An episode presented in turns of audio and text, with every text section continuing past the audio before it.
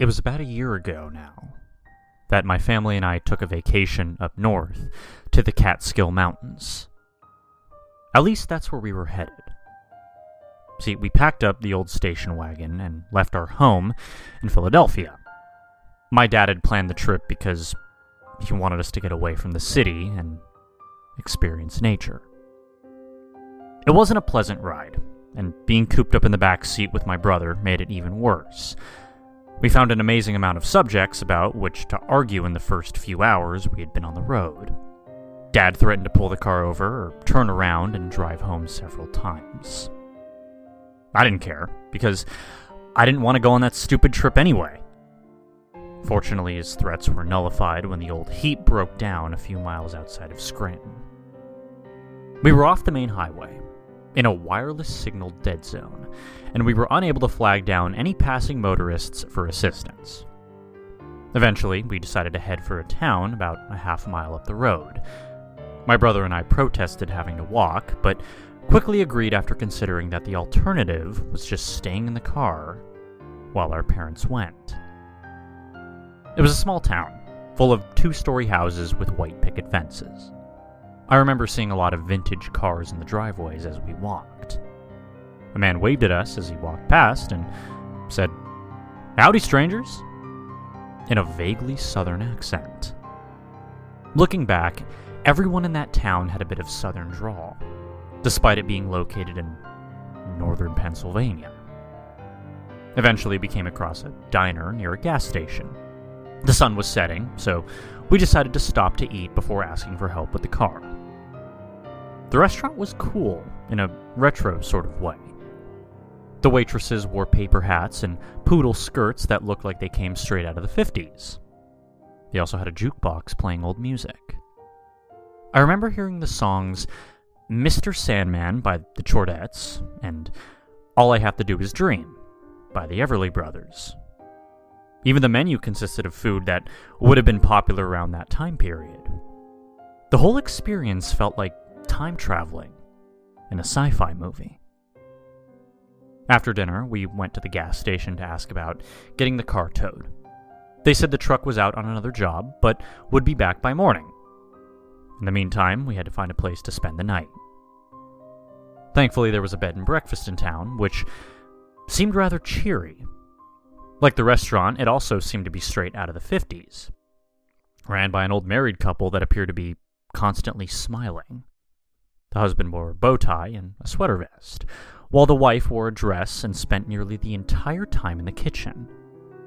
There was even a baked cherry pie sitting in the window.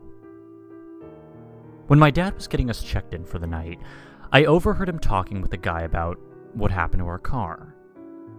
He responded with strange phrases, like, Golly, that's a pickle, and gee whiz, I wish I could help you, mister. Something about him just seemed off. And the same went for everyone in the town. They all just seemed too nice.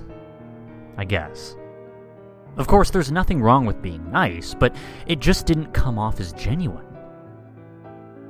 In the middle of the night, my brother and I awoke to the sound of rustling in the trees. We were both pretty light sleepers, but but the strange nature of the town made us even more on edge. To investigate, we peered out the window and saw tall, slender figures moving through the trees about a block away. We thought it was just our imagination running wild, but when they came closer, we could see their eyes glowing red in the dim moonlight, their wolf like snouts dripping wet, and their mouths full of sharp fangs. There were about five of them that that we could see. We wanted to wake up our parents and run for our lives, but we knew that they wouldn't even believe us enough to look. We had to do something, though, because as we looked at the beasts, we could tell that they saw us. We ran out of the bed and breakfast and as fast as we could away from the monsters. We ran into the sheriff, who exclaimed, Goodness me, kids! You gave me a fright! What are you doing out here so darn late? The truth wasn't the most plausible explanation, but it was all we could think of in our terror. He said, Now, Now, don't you go spinning yarns on me. Let's get you back to your folks. He walked us back into town, but before I knew it, my brother had disappeared. And and I started freaking out. But the sheriff insisted that he would be fine and that he probably just wandered off. This did nothing to dissuade my fear. He told me to wait at the bed and breakfast while he went to look for him, and I only pretended to comply until he was out of sight. I ran right back to where we first ran into the sheriff. Wandering around, I called out his name, but there was no response. After several minutes, I turned around to go back, and the sheriff was standing there with an angry look on his face. I began to back away, and he said, I told you to stay put. You should have listened. His head began tilting left and right, his neck making a terrible cracking sound each time. He reached into his mouth with both hands and began tearing the flesh from his skull. I was frozen in fear just long enough to see his skin fall to the ground like a rubber suit. Underneath, he was one of the creatures.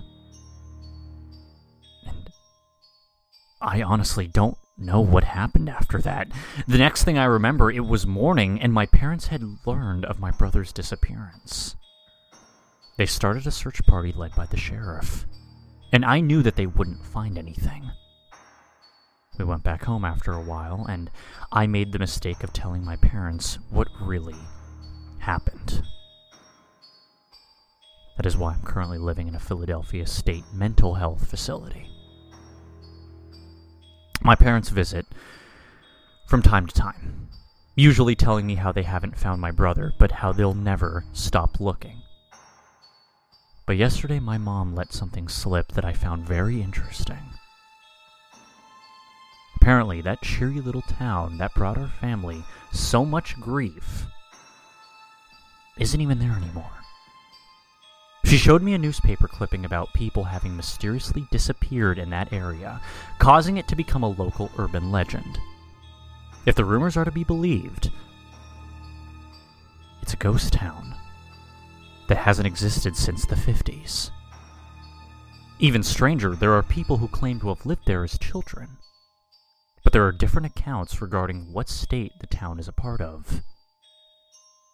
On top of that, no one can remember the town's name, or even its exact location.